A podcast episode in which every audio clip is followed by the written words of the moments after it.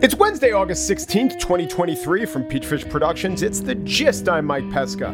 Have you heard presidential contender Vivek Ramaswamy's rap?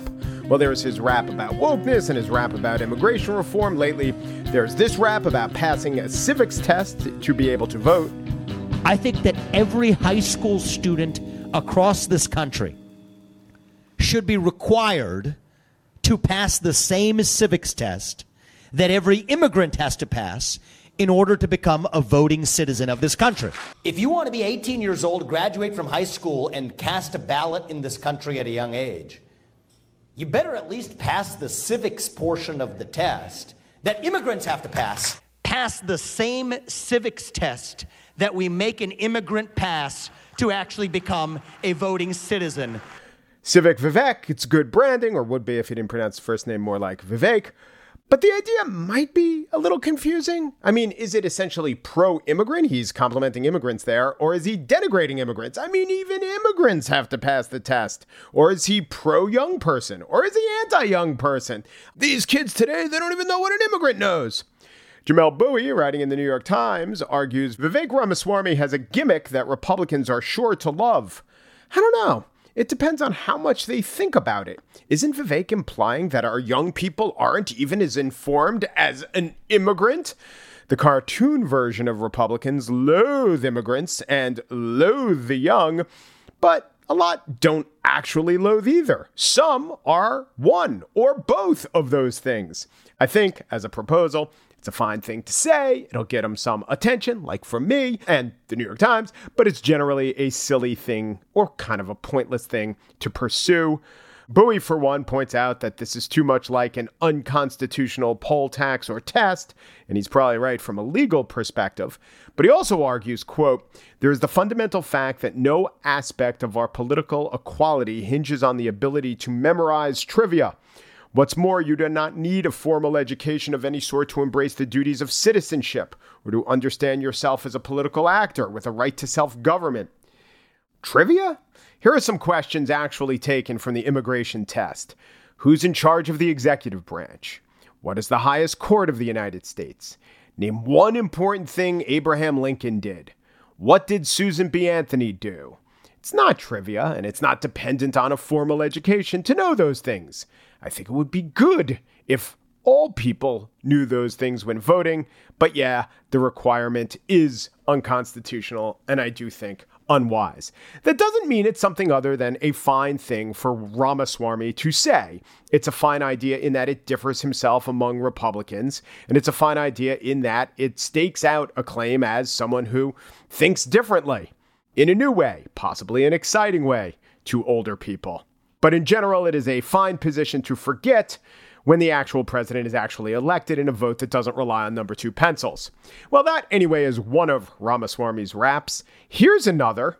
Back to this mobile home, that's when it's back to the lab again. Yo, this old rap, son. Better go capture this moment and hope it don't catch. Lose yourself in the music, the moment. Yes, this was Ramaswamy at the Iowa State Fair, and not since Chris Christie rapped all of side one of Biggie Smalls' Ready to Die has a Republican candidate so ably demonstrated his familiarity with hip hop. Well, maybe there was the time that Jeb Bush sat in on this jam. but send a signal that we're prepared to act in the national security interests of this country to get back in the business of creating a more peaceful world. Please clap. Everybody clap your hands. Clap. Clap, clap, clap, clap Ramaswamy is currently tied with Ron DeSantis as the next most likely Republican candidate if Donald Trump is not the nominee. Now, I won't tell you how to invest or bet your money, but spending $85 to win 100 shorting Vivek Ramaswamy, again, I'm not here to give you betting advice, but what I'm saying is I don't think it's going to be Vivek Ramaswamy. Eminept on the mic over there. Marshall doesn't matter. It's Actually, a joke. He's a pretty good rapper. He knows how to speak. He's appealing or flattering to Republicans who want to be seen as the kind of people who like young people without actually maybe having to like young people. Ramaswamy has got that Asian American tech bro, book author, entrepreneur thing going on that Andrew Yang used to charm the Democratic field on his way to a sixth place finish in the Iowa caucuses and zero national delegates overall. That doesn't mean Ramaswamy is doomed. Yang barely rapped However, he did name his pecs Lex and Rex, and yet wasn't sufficiently bold to declare Lex and Rex in effect. Now let me see you shake it rump like a rump shaker. All I wanna do is zoom, zoom, zoom, zoom, and a boom, boom. Just shake your booty. All I wanna do is zoom, zoom, zoom, zoom, and a boom, boom. Ramaswamy might not have what it takes to be the Trump shaker, but he is polling at or close to second. Impressive enough, even if it's still eight miles from the actual prize. On the show today, the strange defection of Travis King to North Korea. But first, Noah Pines is an Atlanta based defense attorney who spoke to us because he currently does not have a client among the 19 indictees in Fani Willis's 98 page charge against Donald Trump et al. and al. and al. But Pines may yet be hired, so right now we'll tap him for his insight as he helps us navigate Georgia criminal law and how he sees this case going forward. Noah Pines up next.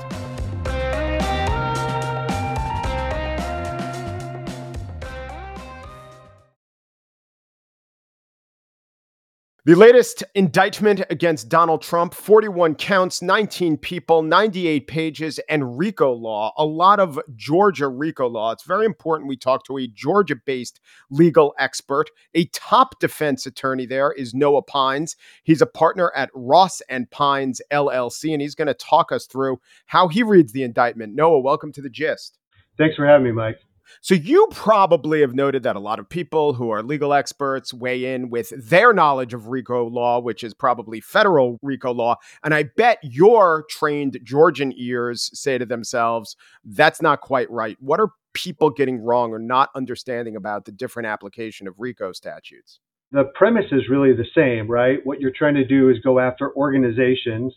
Um, originally, it was in the federal system, it was mob, gang mobsters. And in the state system, it's been used against teachers in Fulton County.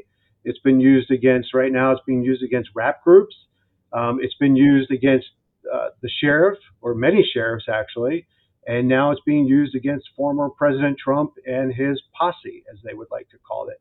Yeah, I guess I guess that's what you call it when you do it against a rap group. But I'm not going to ask you a should question. I'll ask you a will question. Given what you know about the success, and you've defended a few people in these cases, do they have a good case compared to how they usually apply the RICO statutes in Georgia? I think it's a good use of RICO, right? And the, the purpose of charging RICO is to get everybody in the fold. Um, you know, if you just start charging people with specific acts, you don't really understand what they would call is the conspiracy or, you know, what they were trying to do. And by charging RICO, you get to bring in the entire story instead of just maybe one chapter or one verse of the story.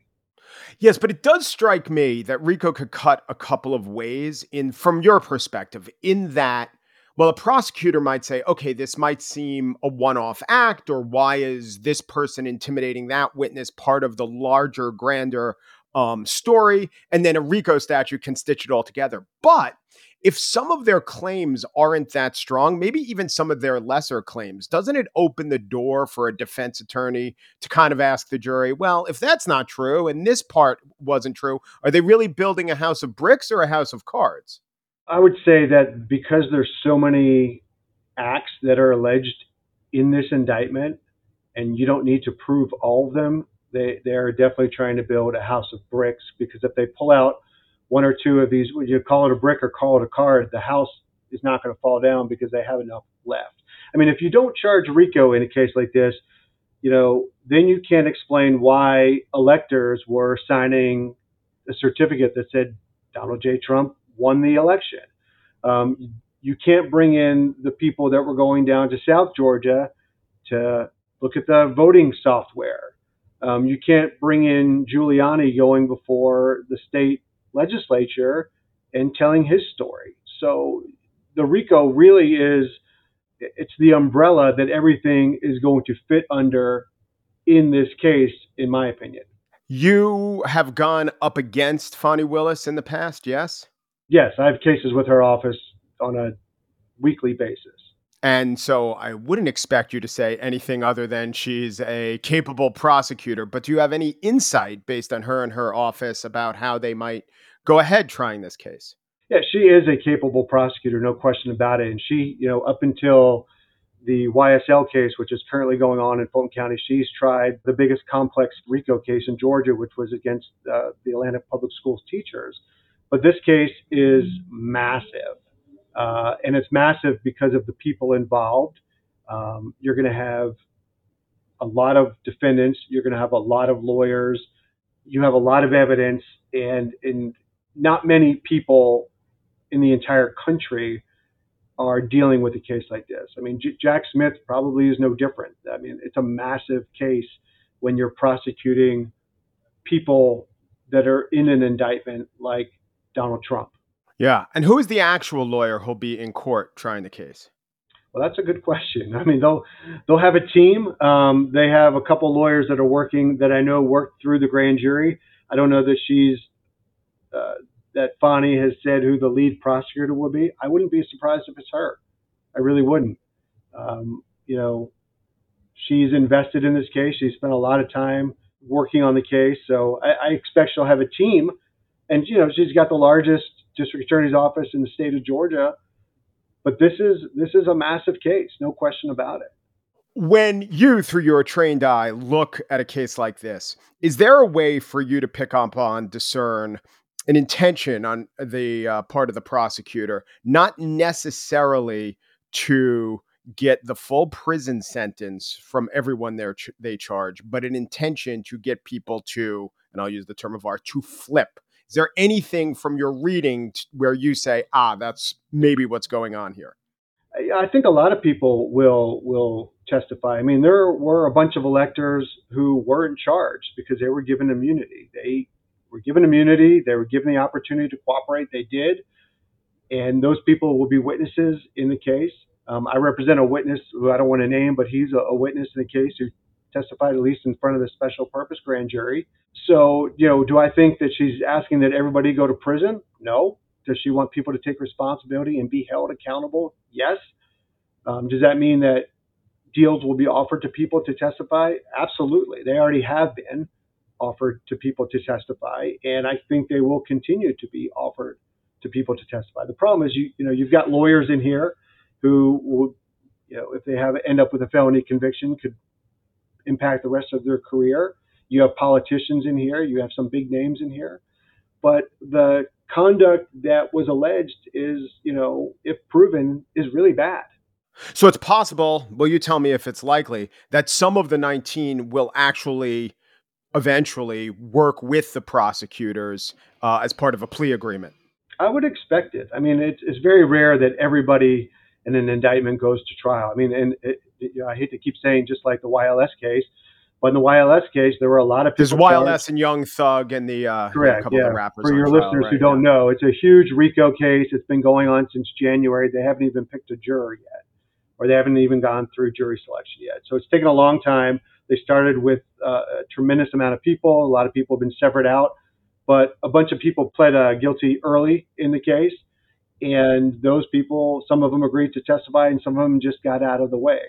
So, in terms of some of the indictees possibly uh, turning state's evidence, is there a complication in that th- whatever immunities Fani Willis offers would not be offered by Jack Smith?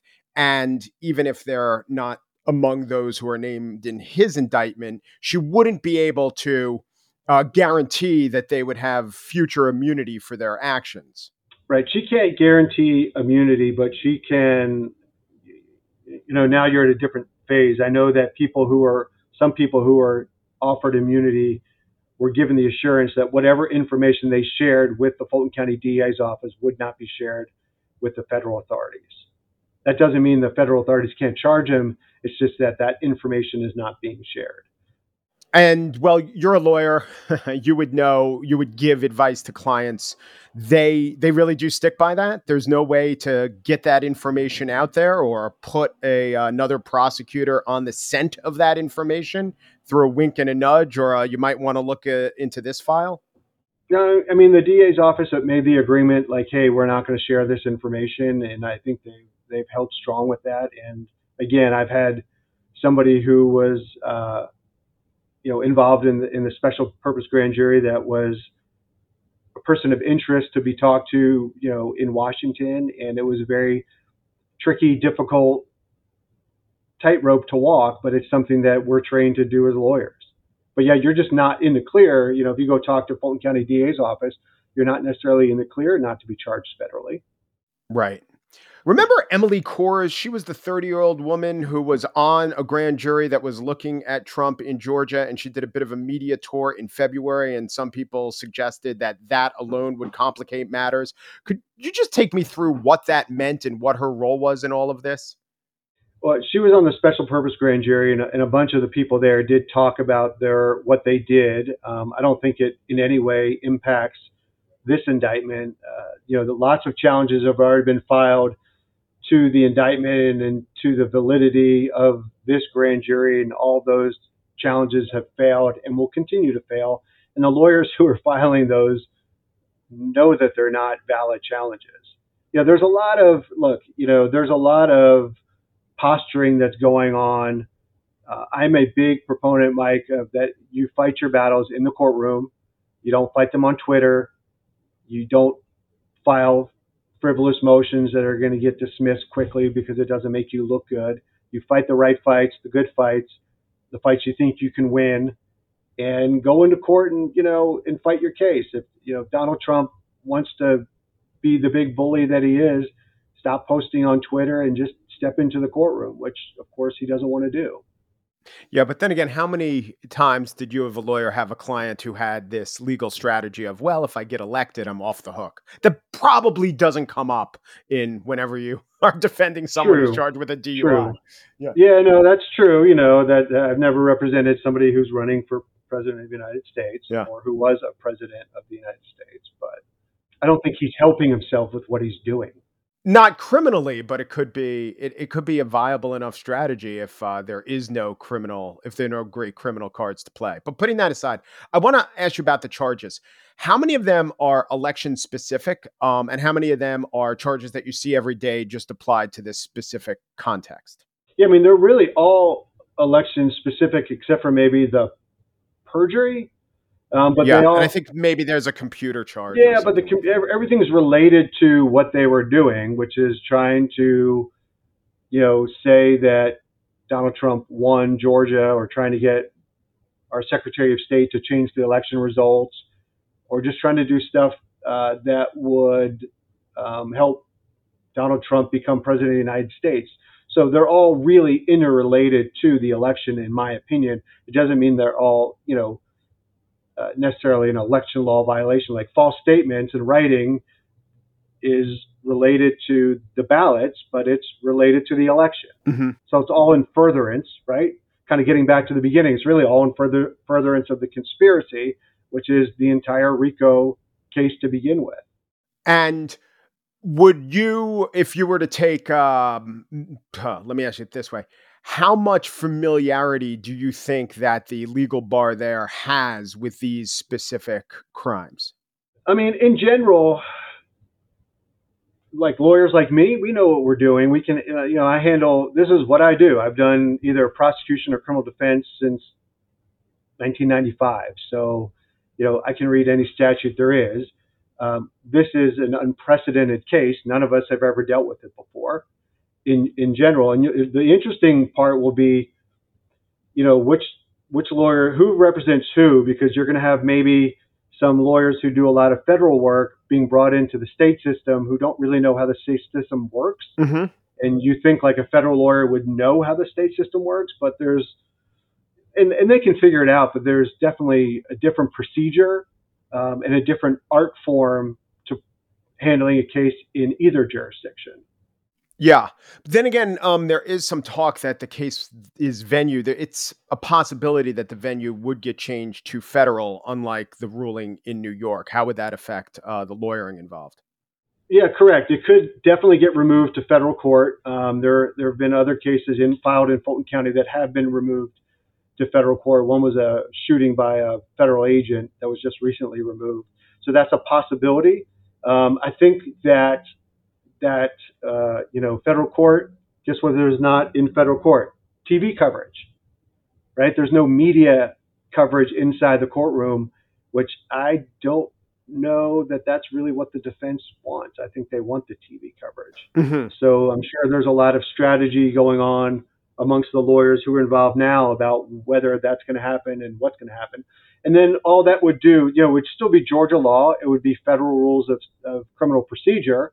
And I think it would be a much tighter trial because federal judges are going to really restrict and constrict how the case is presented. What about the jury pool? Same jury pool they're drawing from?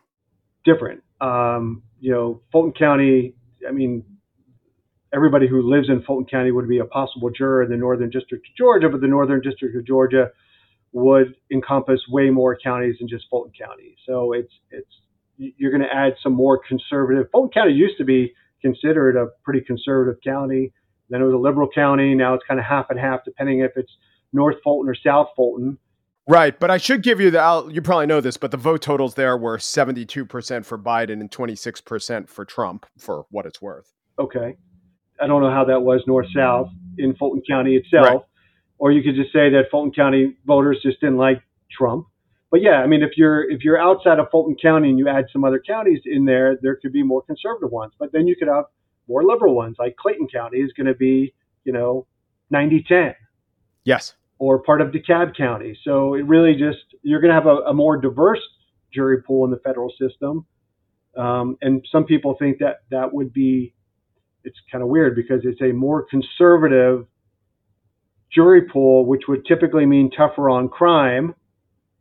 But now they would think more conservative equals more Trump. Right. So if you were a criminal defendant, just looking at being prosecuted, you would rather be prosecuted in Fulton County. Right. Right, right. And what you said about the media is really interesting because I've just been learning. It seems to me that the Georgia laws not only do they allow cameras in court, but they release the names of jurors and they're pretty open about everything. Yeah, I mean it, it, it can be curtailed by the judge, um, but the the media rules in a superior court, which is where this case will be tried in Fulton County, are going to be you know far more liberal than being in federal court, where you can't even bring your cell phone into the courthouse unless you have a special blue card. Yeah. You read the coverage and you read the national coverage. The parts of this indictment, or at least the perception of Trump's misdeeds, are one thing as reported in national coverage, but it's another thing to a lawyer. Could you put your finger on areas that you might think there maybe is a mismatch between those things? In other words, here's what the media is obsessed on, but as a lawyer, I'm not as worried about that because of X, Y, and Z. I might be more worried about this. I mean, you know, first you obviously, obviously have to start with what evidence they have. You know, the, the phone calls, the recordings. Um, I, I'm a work from the center out, so look at what evidence there is there. Um, we know that there's recorded calls. We know that there are witnesses who are going to testify against him, and some of those witnesses might be the governor of the state of Georgia, and it might be our Secretary of State. That's some pretty powerful testimony if you're a citizen of the state of Georgia and you have the governor and the secretary of state saying, "Hey, I got this call, and this is what he asked me to do, and I told him we can't do it, and he told Yeah. me to do it anyway." Yeah, Right, popular so- Republican officials, by the way. Right. I mean, that's that's going to be pretty damning. And then you look at somebody like Trump who can't keep his mouth shut, and the things that he says, um, which are all going to be used against him. That's going to be the the tough part. If I mean, it's massive. I mean, I don't know how they're going to go through his social media because I would, if I was a prosecutor, I would go through every tweet and every press conference that he's had because he has made admission. I mean, right? The perfect phone call. Yeah. So he's admitting he made the phone call. Yeah. He he just thinks it's perfect, and he thinks it's perfect because his lawyers were on there. You know, who knows what his lawyers were saying?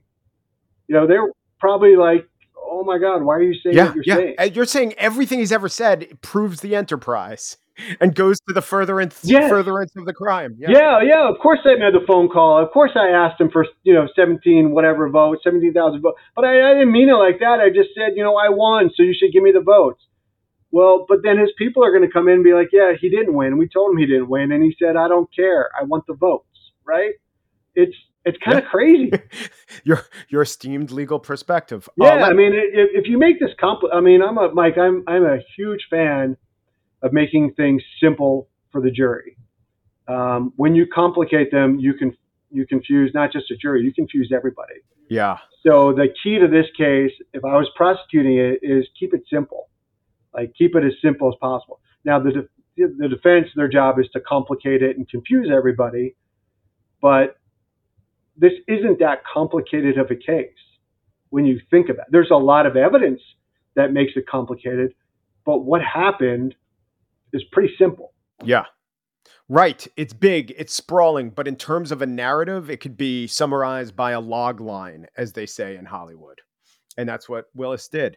Last question. Give me a sense of timing of when when you think this thing might start. What are the considerations? Well, I know that Bonnie said she wanted to, you know, have a trial date set within six months. Uh, that's going to be tight. I mean, I don't know how much evidence is involved in this case. Um, they might not. It might not be as massive as as I think. They might just have a lot of witnesses. But to get a case like this ready in six months with so many lawyers would be difficult in general. Uh, now, one of them, you know, may file a speedy trial demand. Who knows?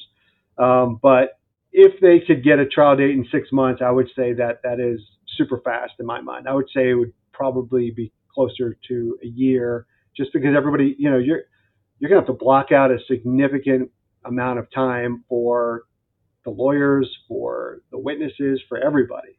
It's just not a it's not a case you can try in a week. Noah Pines is the Atlanta based partner in Ross and Pines LLC. Noah, thank you so much. Thank you, Mike.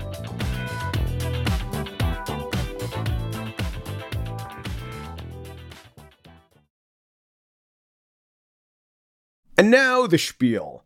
We now know why Private Second Class Travis King defected to North Korea, or at least what the North Koreans are saying about the now confirmed defection. Nancy Cordes of CBS conveys their quote. What they're claiming is that Private King told investigators there that he fled to North Korea because he, quote, harbored ill feeling against inhuman maltreatment and racial discrimination within the U.S. Army. That's what North Korea says he was trying to get away from when he broke away from a tour group at the DMZ last month and, according to a witness, ran laughing into the Hermit Kingdom. Laughing into the Hermit Kingdom, coincidentally, one of the greatest prog rock albums of all time. And doesn't that sound exactly like the words of a 23 year old from Milwaukee and not at all like the propaganda ministry of a state stuck decades in the past, harboring ill feeling against inhuman maltreatment? King added the imperialistic aggressions of the hegemon are untoward, and then weighed in on the design glories of the Taepodong rocket. King, private second class, which clearly reflects a demotion because you're automatically promoted to private first class after a year in the military, and King joined in 2021. He was detained by the Army, the U.S. Army, for 50 days for violating code. He was accused of assaulting a man in a nightclub and then shouting insults at Koreans and the Korean police and causing damage to a Korean police car when detained. He seems to have wanted to escape what whatever punishment awaited him in the US. And the one place the US and the South Koreans couldn't reach him was North Korea. Most people don't go to North Korea to escape prison, but King isn't like most people, according to his mother, who went on Good Morning America two weeks ago to say that she doesn't believe that this is in Travis's nature. That's not Travis. Travis would not just go over the border. Yeah, he would, by all accounts including the fact that he did. There were witnesses on a tour of the DMV who saw it. And this was after U.S. military personnel left King at the airport gate, trusting him to get on the plane back to the States and face a prison sentence. Well, that was a prison sentence. King's mother says this is worse. Just going across that border is basically just committing suicide. King's uncle, Myron Gates, a couple weeks ago did tell ABC's Good Morning America that King's complaint of racism predated the statement you heard from the North Koreans yesterday. After we hear about this fight and him going to jail, the messages became strange. And I was like, You okay? And he's, he's telling me, No, they're trying to kill me. And then he just continued to send these songs and, and speaking to me, and he was saying things like, said they're racist. I know, it made me seem like some, something was going on with him. Like he was fearing for his life. Of course, the North Koreans watch TV. Maybe they know that King was saying that. And I should also say, not, of course, they watch TV. Very few North Koreans watch TV. The ones that Kim Jong un wants to watch TV watch TV. But they know what to say. They, like the Russians, know how to drive discord within America. Their propaganda often relies on pointing at racial tensions in the United States. But also, of course, King may well have been motivated by his earnest belief that he was treated wrongly along racial lines. But bolting to the north takes the story from one data point of injustice or possibly poor decisions for the King family and his immediate superiors to grapple with, and elevates it all to an international incident. Because now the North has a U.S. soldier, and U.S. policy is to try to get him back. Some of what his family is saying could complicate that, though. You would think that statements like this by King's sister, Jaquita Gates, will be ascribed to understandable anguish, but the people listening are human. Cause my brother, he's he's not the type to get into any trouble like that. Like it's all just sound made up. I- just feel like it. The story is way deeper than what I can imagine. I just feel like deep down in my heart, my brother was afraid of something. Cause why would he run? You know, what was his point if he was coming home? Whether or not that's true, the military is now compelled to rescue him from the North Koreans or even himself. What King himself wants depends on his state of mind, which itself depends on his propaganda value to the Hermit Kingdom, characterized not by laughter, but their deadly seriousness, or at least overall deadliness.